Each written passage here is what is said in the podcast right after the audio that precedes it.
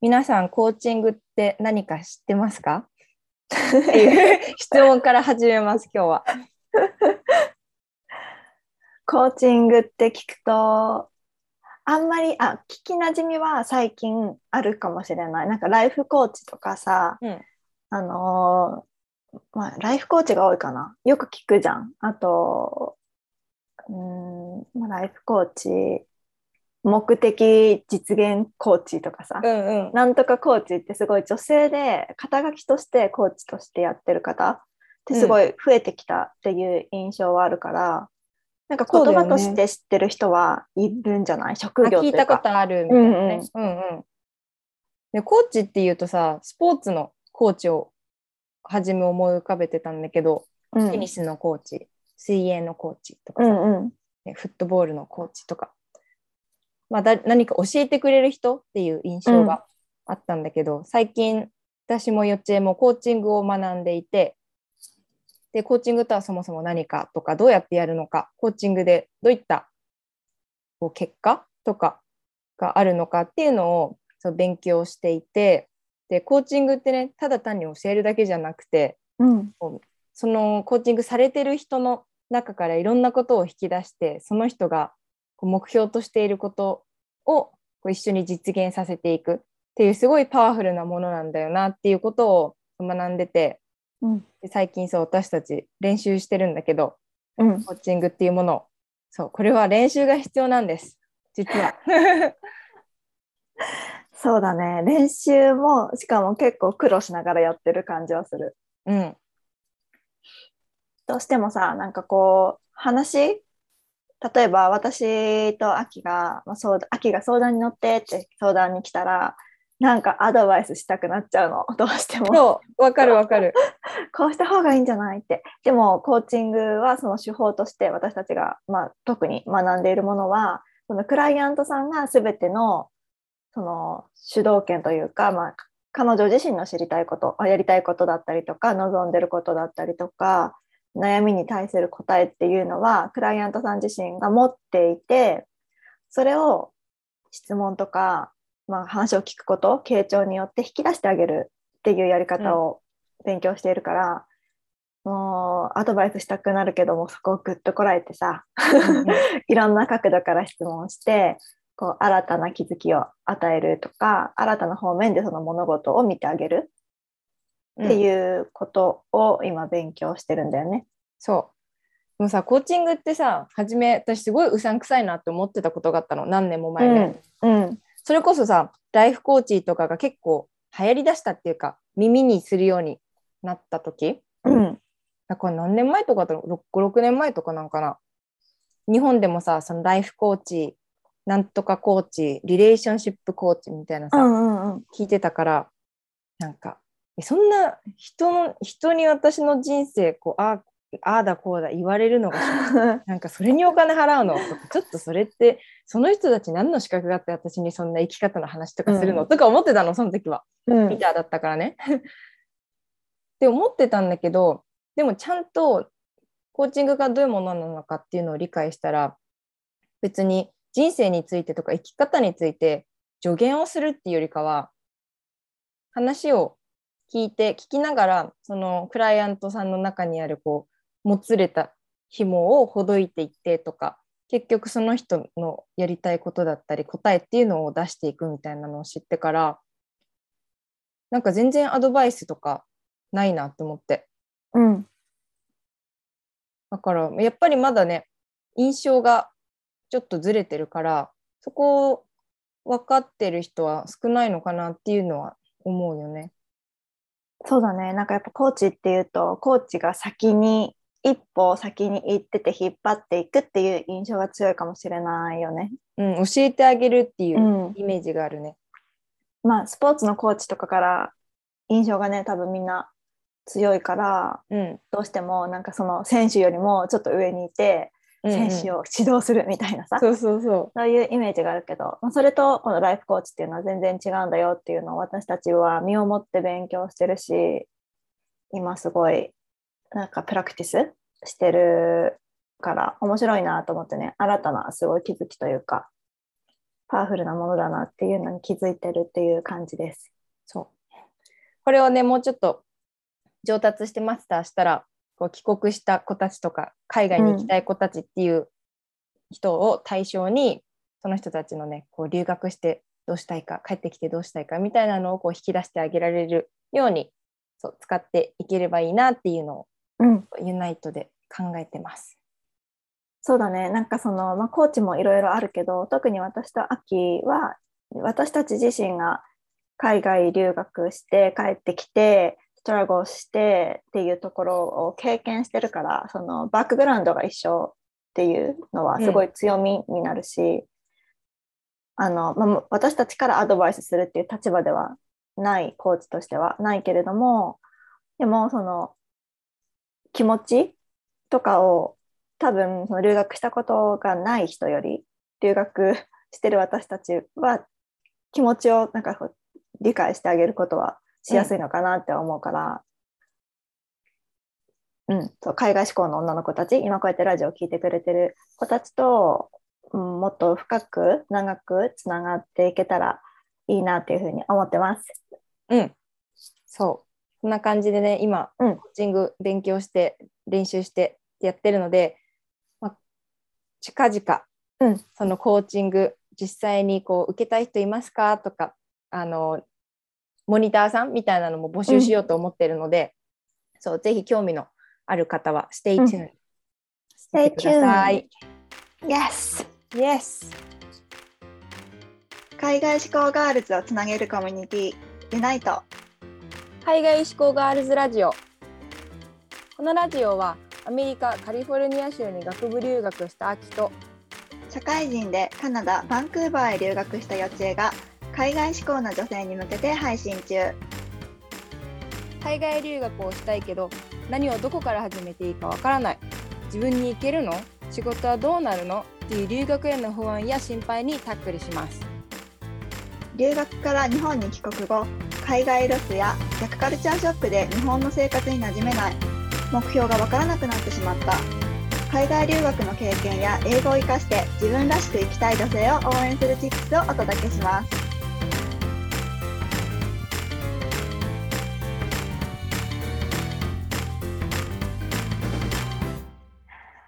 オッケーじゃあ今日のトピックに入っていきたいと思います。はーいで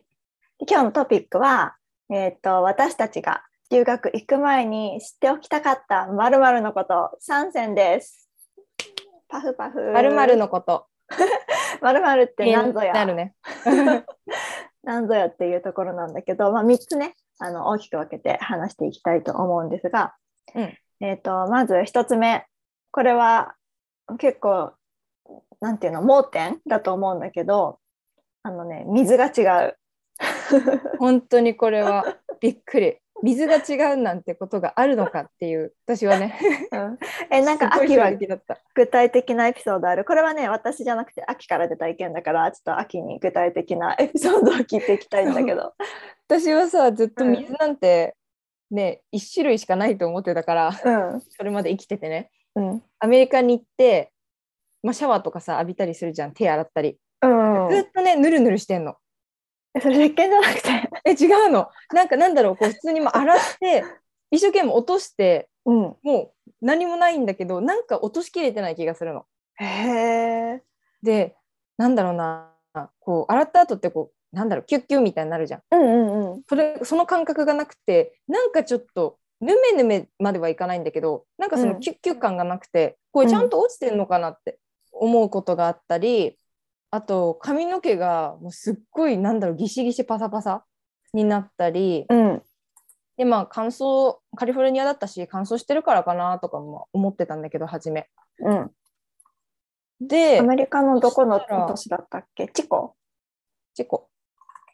で話を聞いてみたら水が日本と違うと、うんうんうんうん香水っていうのかな。へえ香水なんだそう。で、香水ってなんだみたいな。香水、軟水とかってそうその時ね、あるっていうことを知ったの。うんうんうんよくさ、日本で一時期コントレックスだっけお水流行ってたの覚えてるうんすっごいまずいやつでしょそうそうそう、あれが香水って言うんだっけそうあれはね香水フランスとかそっち系の水だった気がするよ。そうだよねミネラルがいっぱい入ってる。そう香水だったんだよねその年が、私がいたところがそうなんだ。そうもうそれがね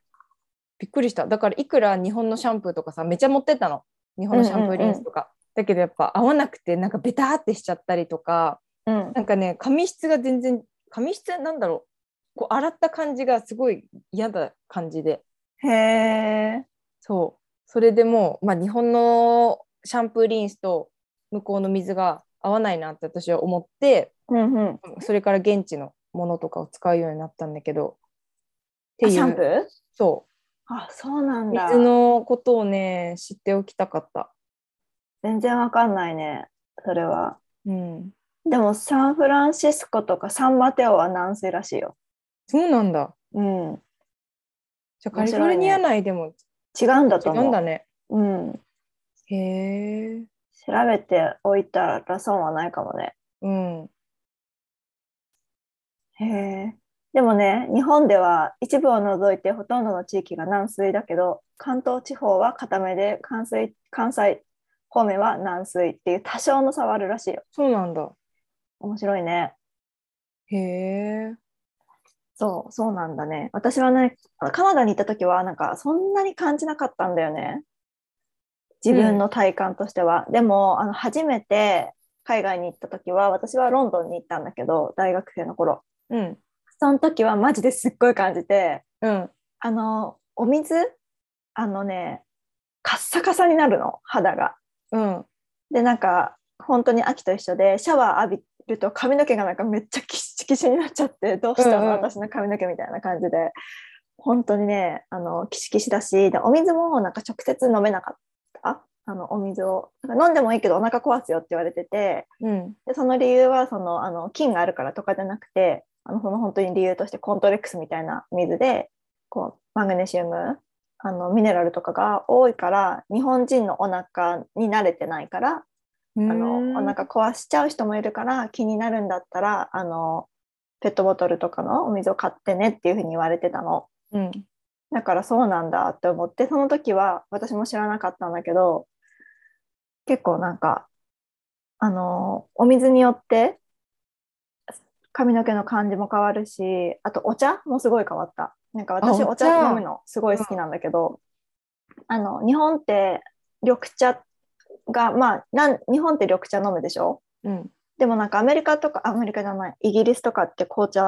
なんだけどやっぱりなんかそのイギリスのお水であの私が持ってったあの こういう多いお茶とかの り、うんパックを飲んでもやっぱ全然味が違くてそうなんだ。そうやっぱりねあっちのお水はその紅茶に適してるんだなってそのブラックティーなるほどね。そうだからもうあっちでは基本的にあの現地で買った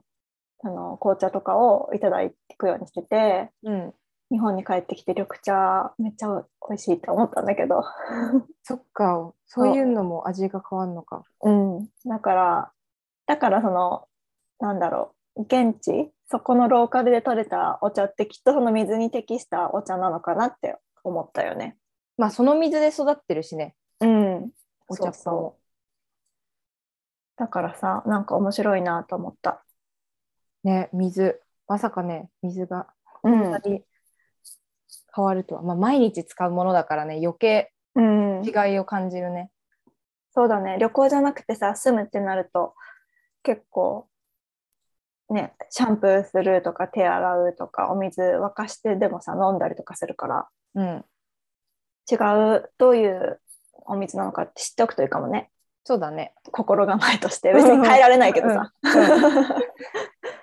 いい と思う。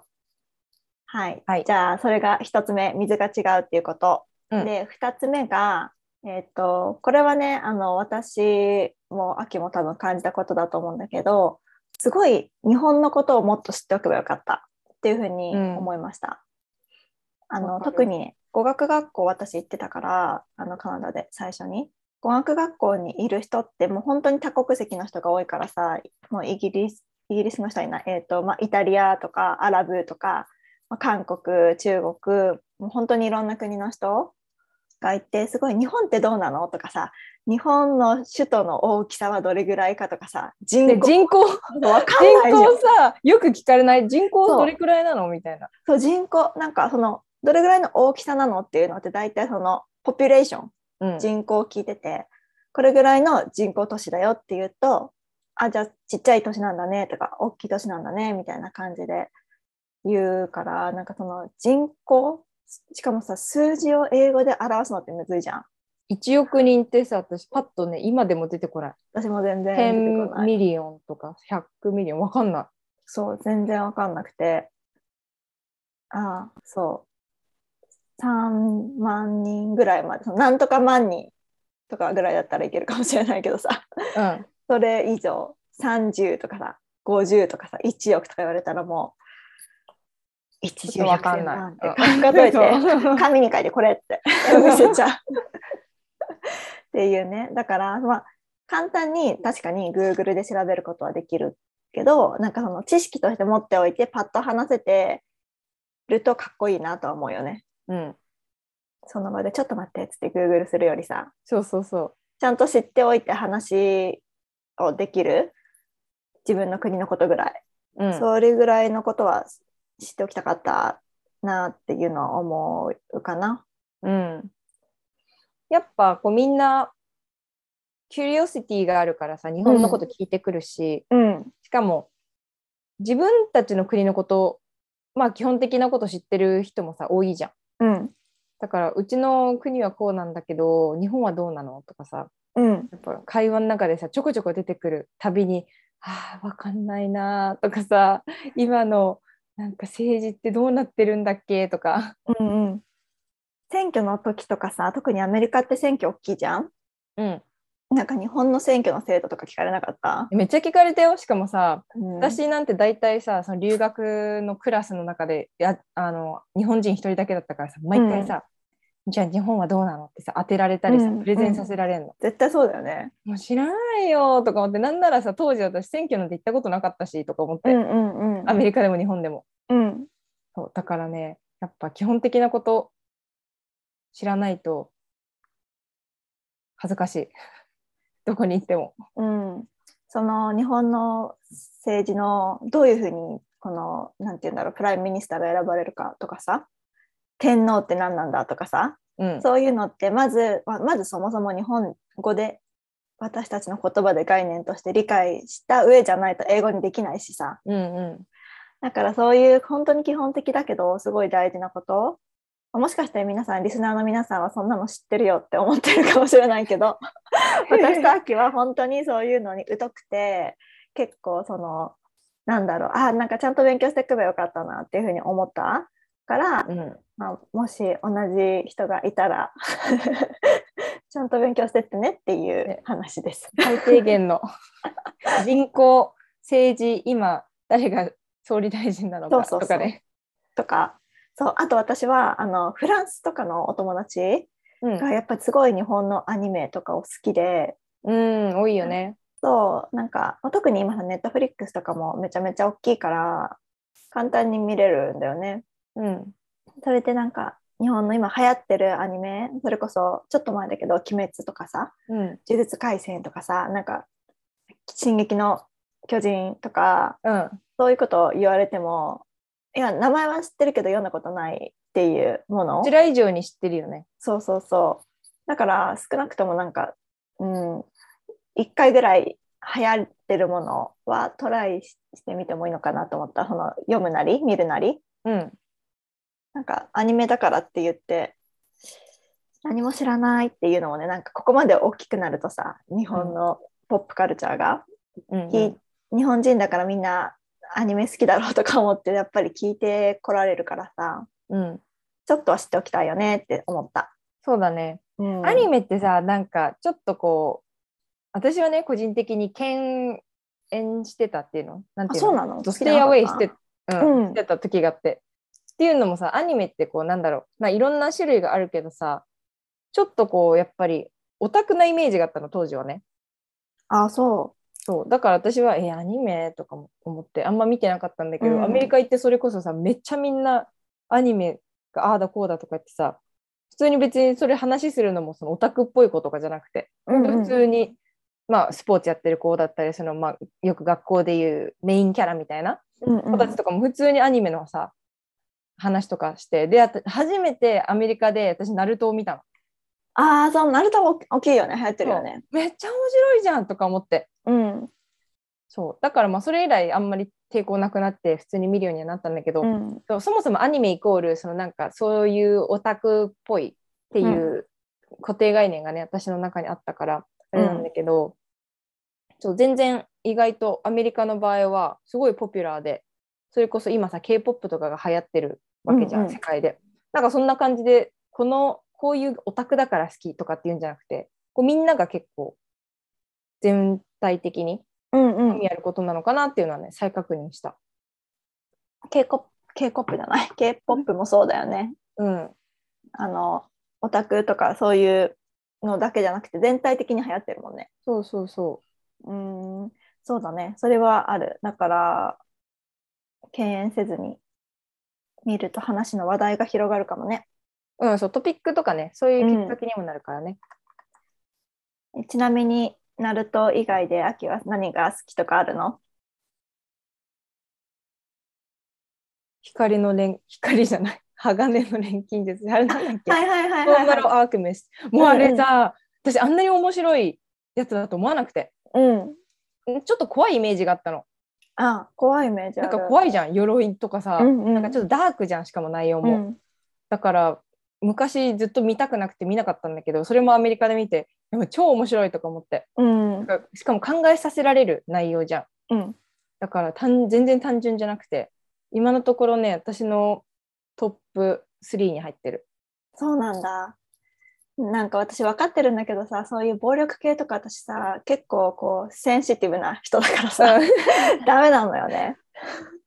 だからその「呪術廻戦」とかさ「あの鬼滅」とか、めっちゃ流行っててめっちゃビッグだし私仕事柄そういう雑貨とかも扱うんだけどフルタイムの仕事でね。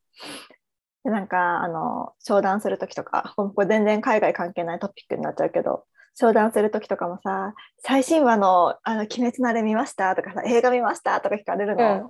見てないよって思って「もうすいません」って 思いながら商談をいつもしてるんだけど血が出血が出るのはダメなのダメなんかいじめ系とか血が出るのとか、あー、うんうなんかあのぜそう結構ダメなんだよねあの本当にもう日常の平和なやつしか見れない 日常の平和的なアニ メ本当だからそうなさの「ドラえもん」とかさ「まるちゃん」とかさかわいい、 「 ムーミン」とかさそういうのしか見れないのなんかねダメなのなんか感情持ってかれちゃうすごいあうんうんわかるわかる、すごいなんかトゥーセンシティブなんだよね。うん、だから結構ダメ。少女漫画はよく読んでた。よく泣いてた。感情移入しちゃうそうそうそうそう。少女漫画はそうだね。小学校とかさ中学校の時からずっと読んでたけど、最近は読んでないけどね。そう、リボンっ子だった。流行ってたようん。そう、すごい話がずれちゃったけど、そ んなね2番目はそう日本の基本的なこと流行ってることもそうだし、まあ、地理とか政治とかうんそういうの、あと現代社会だよね今の日本がどうなってるか現代み社会たいなのを本当に勉強しておかないと結構聞かれるから聞かれた時に、あのスムーズに言えるとかっこいいかなって思った。うん同意ですうん、はいそして最後3つ目は、えー音楽やスポーツ、まあ、つまりなんかこうランゲージ言葉以外でつながれる、まあ、趣味だったり何かこう自分が好きなものっていうのがあるとよかったっていうのがあります。はいこれは私からうん、なんだけどまあお互い共通してることかなって思うんだけどやっぱりね留学しててこう友達がすぐできる子とかこううん輪の中に入っていける子って、そういう音楽とかスポーツとか趣味特技を持ってる子たちだったんだよね。うん、うん、音楽スポーツって言葉がなくてもさつながれるツールじゃん。だからこう話さなくてもこうお一緒にね何かプレイしたりさ試合出たりとかそうそういうのでこうボンドできるからすごいねいいなって思ったの。私もそういう、ね、スポーツとか、まあ、スポーツもやってたけど何か同じものを一つ一つ長い間やってたわけじゃなかったからうん、アメリカでもねこういうスポーツ所所属するっていうのがなかったからそういう何か持ってる人たちはすごいねいいなと思った。秋はスポーツはアメリカで始めたのいやスポーツは日本からずっとやってたんだけどうん。サッカーとかテニスとかいろんなのやってきたんだけど一、つじゃなくていろんなことやってたからあ、そっアか。メリカでも続けるほどの種目がなかったんだよね。うんうん。だけど、まあ、スポーツ自体は好きだから、それでラグビー始めたんだけど、アメリカで。で、スポーツやり始めたら、やっぱりね、こう輪の中に入れるようになったし、仲間も増えた、から、スポーツはね、やっててすごい良かったって思うんだけど、初めからそういうのがあれば、もっと友達作りとかがスムーズにいったのかなって思った。なるほどね。それはでもすごいあるかも。なんか私は、えっ、と、私もね、結構なんかいろいろやってたタイプなんだけど、うん。あの、その中でもまあ、強いて言うなら一番長くやってたのがバレーボール。うん。で、あの、社会人になっても、社会人チームみたいなやつで、あの、ガチじゃないやつね、あの、ママさんバレーみたいなうんま、ママさんじゃないけどあの社会人のちょうどなんか同じぐらいの年の子たちが同じ地域でやってるバレーボールのチームとも言えないけどなんかギャザリングみたいなやつうんにうん。行ってて、すごいゆるく長く続けてたからバレーボールは。うん。だからなんかあの特にさあのミートアップとかであのビーチバレーとかだとさ結構みんなガチじゃなくてただ単に楽しくそうだビーチね。バレーやりますみたいな感じのところがあったからそこにあの勇気を出して 顔を出し出して初めてやっぱりその現地の友達ができたからうん。なんかその時に私はバレーボールをやってたからなんか例えばなんかすごいなんて言うんだろういきなりのビギナーのスポーツよりは行きやすかったっていうのもあるしうん。言葉が分かんなくてもある程度プレーのルールとかそのボールを3回落としちゃダメとかさそういう本当ベーシックなものは分かってるからさうん。あとちょっとこう自分の中でもバレーボールなら他のスポーツよりもまあできるっていうものがあってで好きだったしまあなんか英語通じなくても大体大丈夫だろうみたいなさやっぱりうんあるからさ、なんかたつまんなくてもバレーボール自体は自分はやりたくて行くっていうのもあったからうん。そういうなんか、うん、自分がある程度こうし知ってるものができることとかがあって初めて行きやすかったっていうのはすごいあったからうん。そういうバレエじゃなくてもね何でもいいけどさあの自分が得意で続けたいなって思ってるものがあったらかなり強いと思そう。ね、ただでさえさ、海外行って初めてのことをやってるわけで、う。うん、だから、こう慣れたこととか、日本でやってたことをそのまま引き続きできたら、うん一番トランジションもスムーズだし、うん、楽しみながらできるからね、それこそ。そうそれが一番大きいと思でも秋がこうあのアメリカでラグビーを始めたようにでそれでね友達ができたようになんかその逆に新しい国とか新しい環境に行って初めてできるものっていうのもあるからさ、別にその、まあ、やっておけばよかったなとは思うしやっててよかったなって思うけどなんか新しく始めるっていうのもありかもって思った。う。そうそう、それをきっかけにね、現地でしかないものとかもあるわけじゃん。うん、だから、そういう地域に馴染んだっていうの地域柄、ん、土地柄みたいな、うんまあ、そういうあるものを始めてもいいしそううん全く今までやったことなかった趣味を始めてもいいしとか、そうだかねらエクスプロアできる機会ではあるよね今までやってなかそうっただねこあの私はカナダで初めてヨガに出会って、とあそうだったんだうん。えっ、と、始めたのもカナダだし、あとは、あの、日本になくて友達がやり始めてたのが、アルティメットフリスビーうんうんあれもさ、すごいさ、あの、カナダで、カナダとか私のいたバンクーバーではすっごい大きくて、うなんかそれを始めててめちゃめちゃハマってる子もいたし、んへえなんかね、日本では知らん、あと特にカナダってホッケーとかもね、大きいしさ、うん日本ではあんまりないじゃないそうだね関東では少なくとも。だからそういうう現地で出会ったスポーツっていうのもなんか意外とそれはそれで楽しいかなって思って。うんそれこそさカルチャーに本当に自分から入りに行ってるうん、からそれもちゃんとなんだろうな現地の人たちの生活っていうのにうんうん入るきっかけというか機会にもなるから、そうね現地で初めて何かやるっていうのもねすごいいいと思うん、いいと思う。そう。でももともと知ってたやつは安心感はあるよね。うん。そうそう。慣れるまで時間がかかんなくても、すぐ、ねうんやろうと思えばできるから。そうそれはすごい大きいな。私もバレーボールを結構それつながりであのミートアップも行けたしミートアップで知り合った子がなんか地方地域のリーグみたいなやつやっててうんそこに誘われて、なんか冬でも体育館とかでできるコミュニティに入れて友達めっちゃできたしうん。いいね。そうなんか現地の友達できるとさ世界が広がるじゃないうん。なんか広がる広がる。インターナショナルスチューデントだけだとなんかどうしてもこうパブリックトランジションで行けるところ とかそのうん物理的にさ、あの観光スポットって呼ばれるところとかダウンタウンとか、うん。そういうところをメインで遊ぶんだけどそれこそさ現地の子だと車持ってたりとかあの、すうん、観光客が行かないような穴場のスポットとかも知ってるからさうん。そういう意味で、あの、物理的にもすごい広がったし、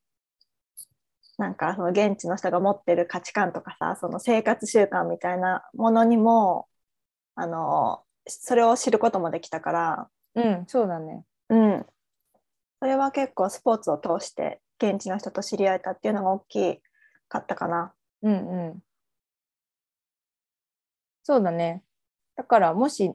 これから海外行く人とかうん考えてる人は、今やってることをそのままできるっていう自信を持ってほしいし、もしなかったら、まあ、日本で新たなね、趣味を見つけてから行くんでもいいし、現地着いてからそこの地域にあるものを始めてもうんいい。かなって思うから、まあ、ここは友達作りとかのキーにうん。なるかなっていうお話でした。そうだね。あのー勉強だけじゃなくて楽しいこととかさ、新しくね、なんか知る世界みたいなやつもさ、絶対留学の醍醐味の一つだから、うんそういうのも、なんか友達作るっていうのもすごい一つの世界が広がることの一つだと思うから、ぜひ今日話した3つ